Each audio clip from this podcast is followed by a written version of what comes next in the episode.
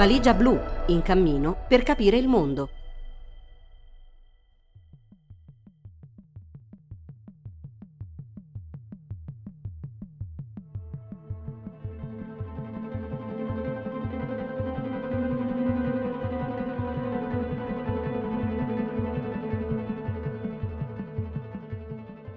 Il Trattato di Dublino è preistoria. Regolare il fenomeno facendo riferimento a quegli accordi vuol dire collegare l'Europa con le carrozze a cavallo. È il Presidente della Repubblica, Sergio Mattarella, a tratteggiare con una sola frase la portata storica della fase in cui stiamo vivendo. Le migrazioni sono un fenomeno di massa, di lunga durata, legate a molti fattori che col tempo potrebbero addirittura aggravarsi. Guerra, emergenza climatica, povertà. Il dibattito di queste settimane sembra però totalmente orientato alla ricerca di soluzioni a breve termine, se non direttamente allo scaricabarile a paesi o istituzioni vicine. Nessuno, dal governo alle opposizioni, dai premier alle istituzioni europee, sembra avere la minima idea di come gestire queste migrazioni senza trasformarle in un gigantesco atto di discriminazione e xenofobia su larga scala. Nel frattempo, il ministro dell'economia Giorgetti lancia segnali di allarme sempre più preoccupanti in vista della stesura della prossima finanziaria, la legge di bilancio. Non ci sono i soldi per mantenere tutte le promesse di questi mesi. Bisognerà generare un deficit altissimo, non previsto dalle attuali regole europee sul patto di stabilità e in ogni caso bisognerà fare delle scelte, come spesso ripete lo stesso Giorgetti, e questo vorrà dire scontentare qualcuno. Nei prossimi mesi si vedrà davvero la matrice politica del governo Meloni e la tenuta del suo consenso dopo che le priorità strategiche dell'esecutivo, che si è insediato esattamente un anno fa, saranno inevitabilmente più definite. Il governo, evidentemente, sembra non avere particolare fretta di affrontare la questione e ha buon gioco nel mantenere l'immigrazione al centro del dibattito. Le opposizioni si trovano perciò in una situazione paradossale. Dovrebbero concentrarsi sulle materie economiche e non parlare di ciò che sta accadendo nel Mediterraneo per provare a imporsi nell'agenda setting da tempo monopolizzata dalla destra. Allo stesso tempo, ignorare un fenomeno storico di questa portata appare impossibile dal punto di vista politico. Il rischio concreto è che sicurezza e immigrazione migrazione diventino così i veri temi di una campagna elettorale per le europee, che è già iniziata nonostante manchino otto mesi e mezzo al voto del 9 giugno 2024 e che appare sin da ora estenuante. E a proposito di elezioni europee, è utile guardare anche cosa succede in Spagna, Francia e Germania, che insieme all'Italia esprimono il maggior numero di europarlamentari. In Spagna il PSOE di Sanchez è in crescita, in Francia e in Germania avanza invece l'estrema destra. La differenza cruciale dal punto di vista politico tra una maggioranza maggioranza simile a quella attuale, il cosiddetto modello Ursula dal nome della Presidente della Commissione europea, e una molto più spostata a destra, potrebbe dipendere da un numero molto piccolo di eletti a Strasburgo. Continua il nostro viaggio nella politica italiana con Dino Amenduni, io sono Arianna Ciccone e questo è Valigia Blu Podcast.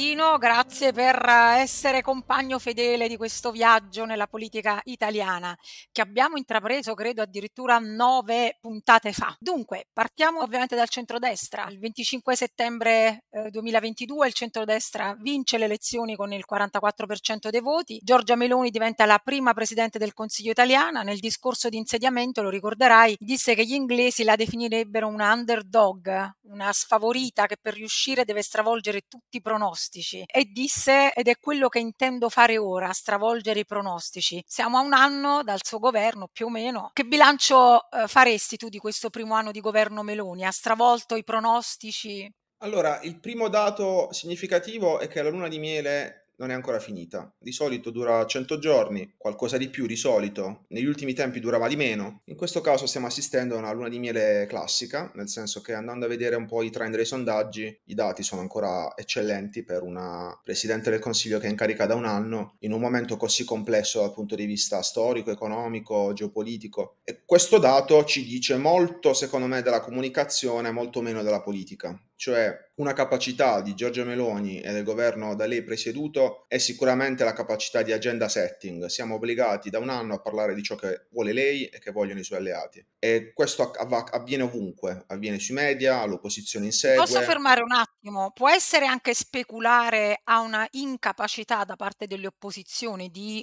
eh, riprendersi in qualche modo eh, l'agenda setting? O è inevitabile, vista comunque lo sproporzione la sproporzione di forza in campo? Sicuramente c'è una parte legata all'incapacità delle opposizioni, però è anche vero che nella logica mediatica il conflitto, la ricerca della sfida a due solitamente è molto gradita e soprattutto primi, nelle prime settimane dell'esperienza di Eli Schlein come segretario del PD sembrava che quel dualismo ci fosse. Ora quel dualismo di nuovo non c'è più, anzi c'è un altro dualismo, quello tra Meloni e Salvini da un certo punto di vista, che sembra vogliano in qualche modo contendersi una, una fetta di elettorato che difficilmente uscirà da quel 44% che tu dici. Dubito che l'europeo sommato il centro-destra riuscirà a ottenere di più, ma lottano per i loro voti. Quindi siamo già in campagna elettorale per le europee e lo notiamo da due aspetti. La competizione interna molto serrata tra Meloni, Salvini e in parte anche Tajani sui temi legati alla gestione del governo, in particolare sull'immigrazione. E da qualche giorno abbiamo notato che il Movimento 5 Stelle ha cominciato ad attaccare Schlein, dopo che invece nei primi mesi sembrava molto più aperturista, come se Conte volesse appunto a sua volta cercare di erodere fette di consenso al PD, che rimane stabile intorno al 19-20%, che comunque sarebbe un dato più basso rispetto agli europei di 5 anni fa, dove ottenne il 22,3%, e quindi si è creata questa competizione.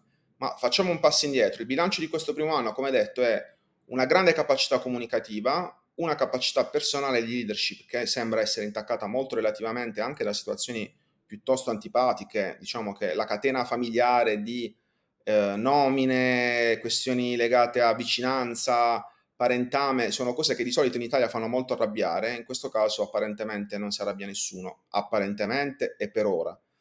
Quindi la tua comunicazione diciamo che sta avendo vita facile. Dal punto di vista politico c'è molto poco ed è per questo che adesso entriamo in una fase completamente diversa. E tra l'altro, scusami, e, e tra l'altro che ci sia molto poco lo sanno anche loro, cioè questa brochure che è stata proprio pubblicata e dovrà essere distribuita nei prossimi giorni eh, proprio i Fratelli d'Italia e eh, che doveva fare un, no, un, un sunto degli obiettivi raggiunti da questo governo abbastanza una roba abbastanza striminzita, cioè eh, parliamo dei rave party, parliamo delle guide turistiche, insomma non ha ottenuto granché rispetto alle promesse fatte. Per non parlare poi, e eh, sarà il prossimo argomento che vorrò trattare con te, della questione migranti, perché eh, gli sbarchi sono eh, addirittura aumentati ed è paradossale tutto questo perché da questo punto di vista poi ovviamente ci sono dei trucchi propagandistici per evitare di eh, caricarsi la responsabilità di questa situazione, però obiettivamente è stato uno degli argomenti di punta dell'opposizione di Meloni, ma di questa destra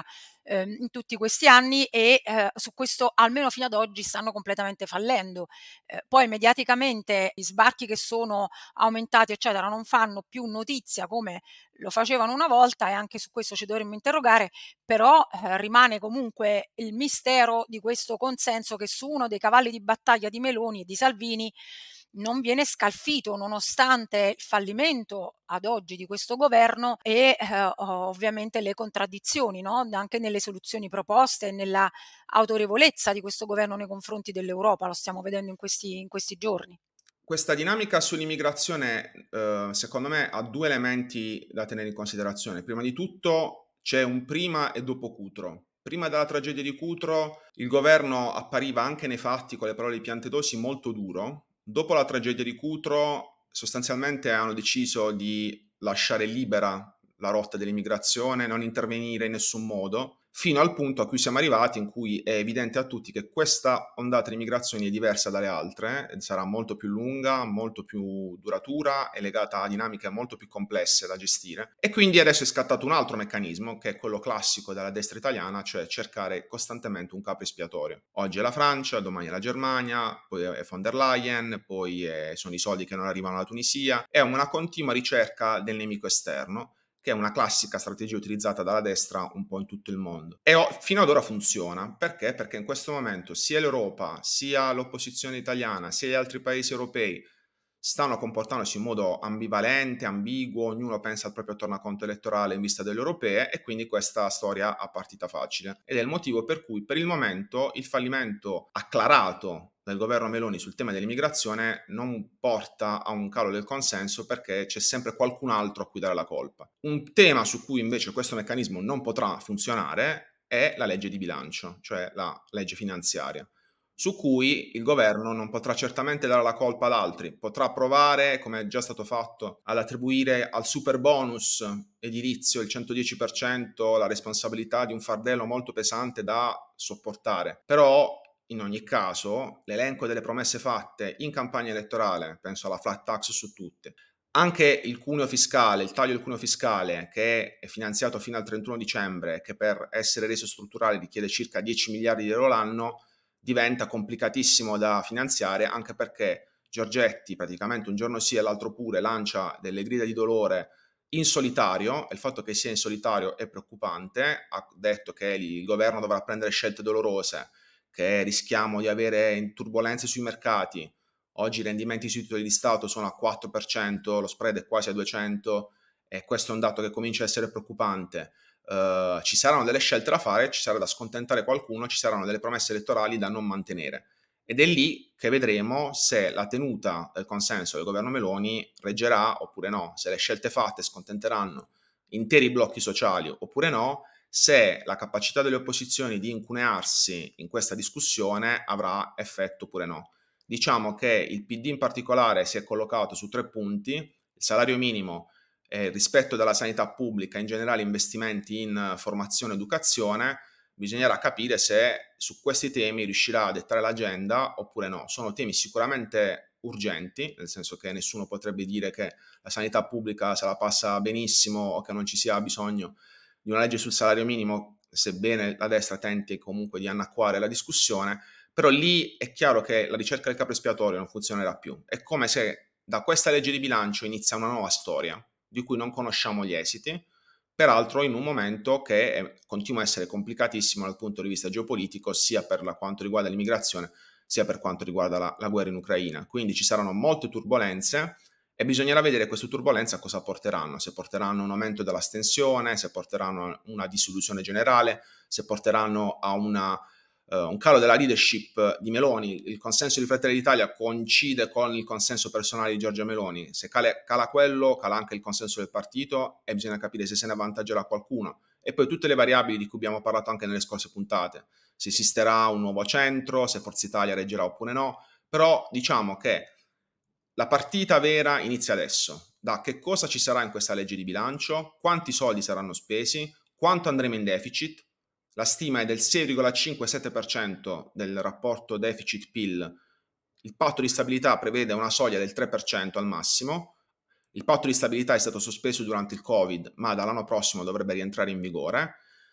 È paradossale che adesso il governo si troverà a chiedere all'Europa di ridiscutere il patto di stabilità, una storica battaglia di sinistra che è stata abbracciata persino da Mario Draghi la settimana scorsa in un editoriale quindi ci sarà quasi un ribaltamento di quello che è stato detto per anni. La destra sostanzialmente taglia eh, le risorse pubbliche, qui invece si va in deficit per poter finanziare le promesse. Quindi vedremo quasi un rovesciamento ideologico, cioè se in questo anno c'è stata una grande capacità di tenere in piedi battaglie identitarie, ora la destra per reggere dovrà smettere di fare la destra, dovrà chiedere un aumento della spesa pubblica, un aumento del deficit, eh, andare contro l'Europa e contro evidentemente quelle forze politiche di destra alleate di Meloni in Europa che sicuramente non vorranno tornare all'Italia, spendaccione e così via.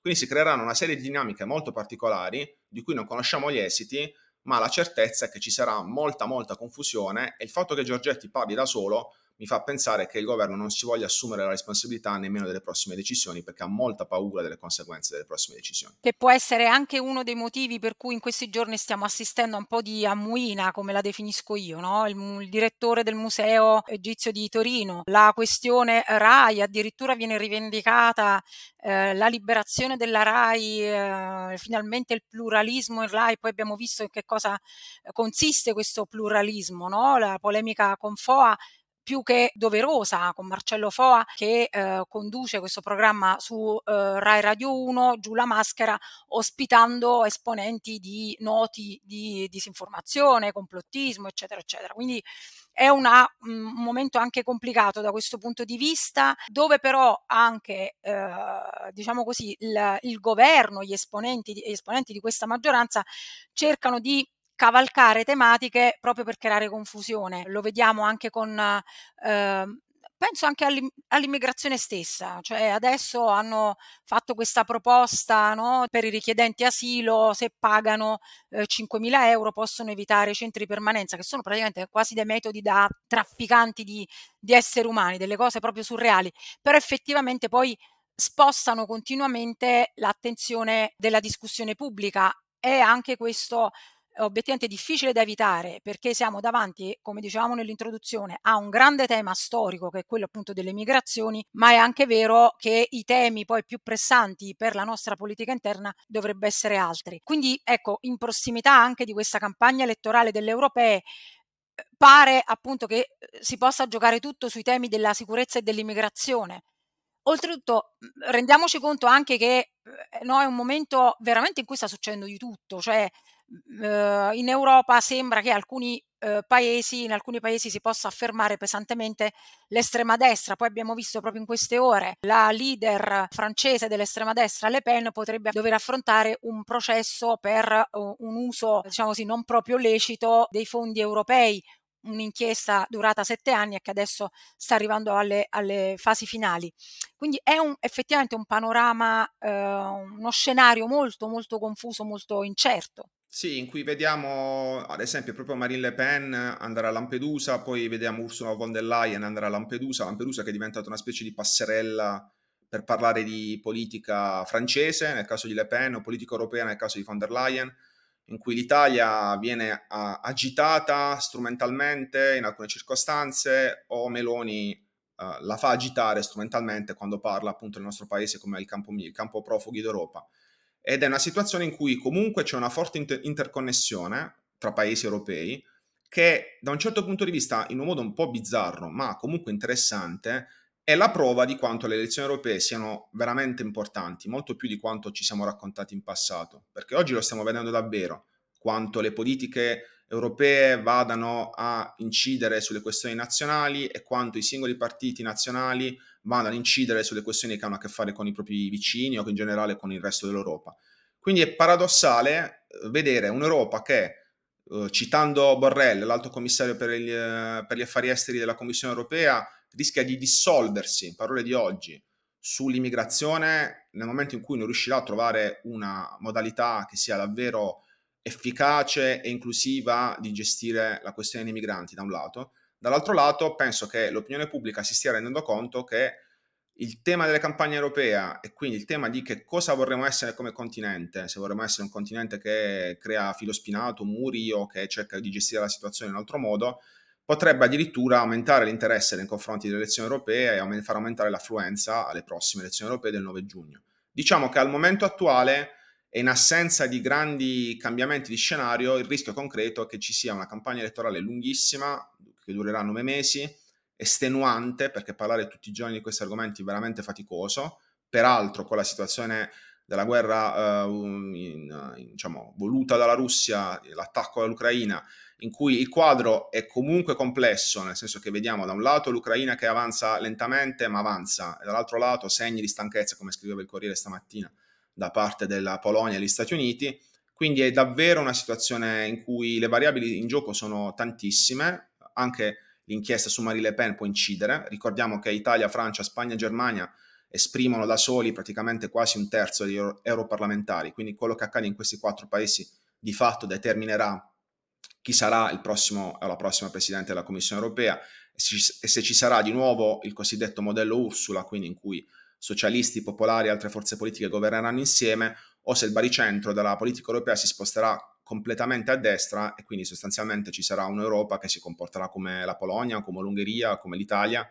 A quel punto immagino che la gestione delle politiche migratorie sarà ancora più complessa di quella che già assistiamo. Però è chiaro che in questo momento storico, più che mai, parlare solamente di politica interna è abbastanza limitante. Noi lo dobbiamo fare perché stiamo per arrivare nel momento più importante della vita politica di un paese, cioè la legge di bilancio.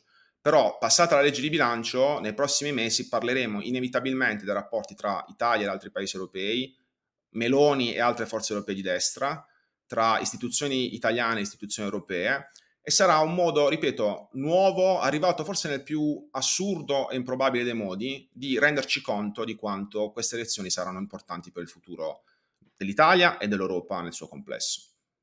Sarà un 2024 effettivamente molto interessante e decisivo, molto probabilmente non solo per, per l'Italia, l'Europa, ma anche per, per il mondo. Eh, hai citato spesso giustamente l'invasione russa in Ucraina, eh, ma avremo anche le elezioni USA, quindi non si sa no, questo ritorno meno di Trump eh, cosa eh, comporterà. E forse dal punto di vista della reazione dei cittadini eh, rispetto alle elezioni è speculare sia in America che in Europa, no? in Europa con questo pericolo costante dell'estrema destra, ma anche in, in America del, di un eventuale ritorno di Trump. E mi veniva in mente, proprio mentre tu parlavi, la questione proprio della globalizzazione ehm, anche della politica, perché eh, l'Ucraina, eh, la crisi climatica, le migrazioni, effettivamente sono qualcosa che o affrontiamo tutti insieme globalmente o eh, il collasso è, è inevitabile. Quello che dice è vero, ma dobbiamo registrare segnali politici nella direzione contraria.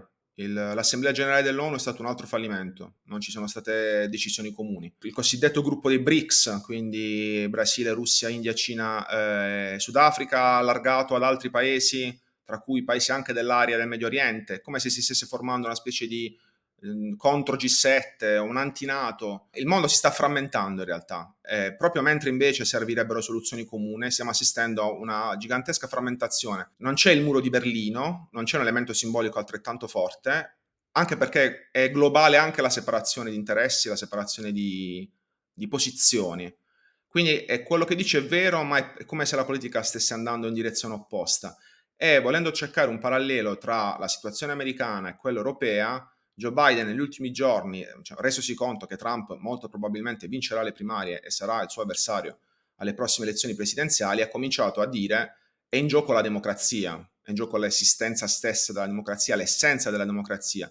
Ed è possibile che sarà un tema che a un certo punto emergerà anche nelle prossime elezioni europee e che quindi quello che apparentemente appunto è frammentato in realtà poi è un'unica grande gigantesca posta in palio Uh, uscito un articolo ieri del Guardian che raccontava come un terzo degli elettori in Europa vota partiti considerati anti-establishment.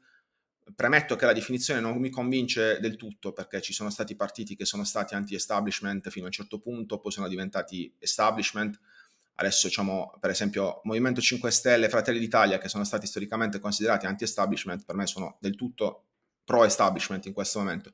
Quindi una definizione molto limitativa, secondo me ma all'interno dell'articolo c'era un'analisi interessante su chi sono gli elettori di questi partiti, soprattutto di destra, e sono molto diversi da quello che potremmo immaginare. L'articolo dice i nuovi elettori di destra sono gli elettori de- delle città medio-grandi, che solitamente invece votavano quasi sempre per uh, partiti progressisti, sono donne anziane, che solitamente hanno votato partiti comunque pro-democrazia, in cui dem- i valori democratici costituzionali, soprattutto in Italia, non venivano messi in discussione, eh, e persone con un livello di scolarizzazione medio e non solamente basso. Quindi sta cambiando anche la natura di quell'elettorato che vuole in qualche modo premiare un certo tipo di retorica, un certo tipo di semplificazione nelle proposte. C'è qualcosa che va oltre evidentemente eh, la rabbia, c'è un mix di risentimento, probabilmente perdita di potere d'acquisto, perdita di centralità, solitudine, c'è un, una massa un po' più complicata da sbrogliare, che probabilmente spiega per quale motivo alcune forze politiche di destra o estrema destra sono riuscite emotivamente a intercettare il segmento elettorale e per questo motivo apparentemente sembrano quasi immuni anche ai propri conclamati fallimenti dal punto di vista politico. E questo è un dato che chiaramente deve tenere tutti quanti attenti in vista delle prossime elezioni europee. Il quadro che abbiamo fatto è abbastanza complicato, molto probabilmente nelle, nei prossimi mesi raddoppieremo il nostro appuntamento con il viaggio nella politica italiana. Eh, grazie Dino e alla prossima. Alla prossima.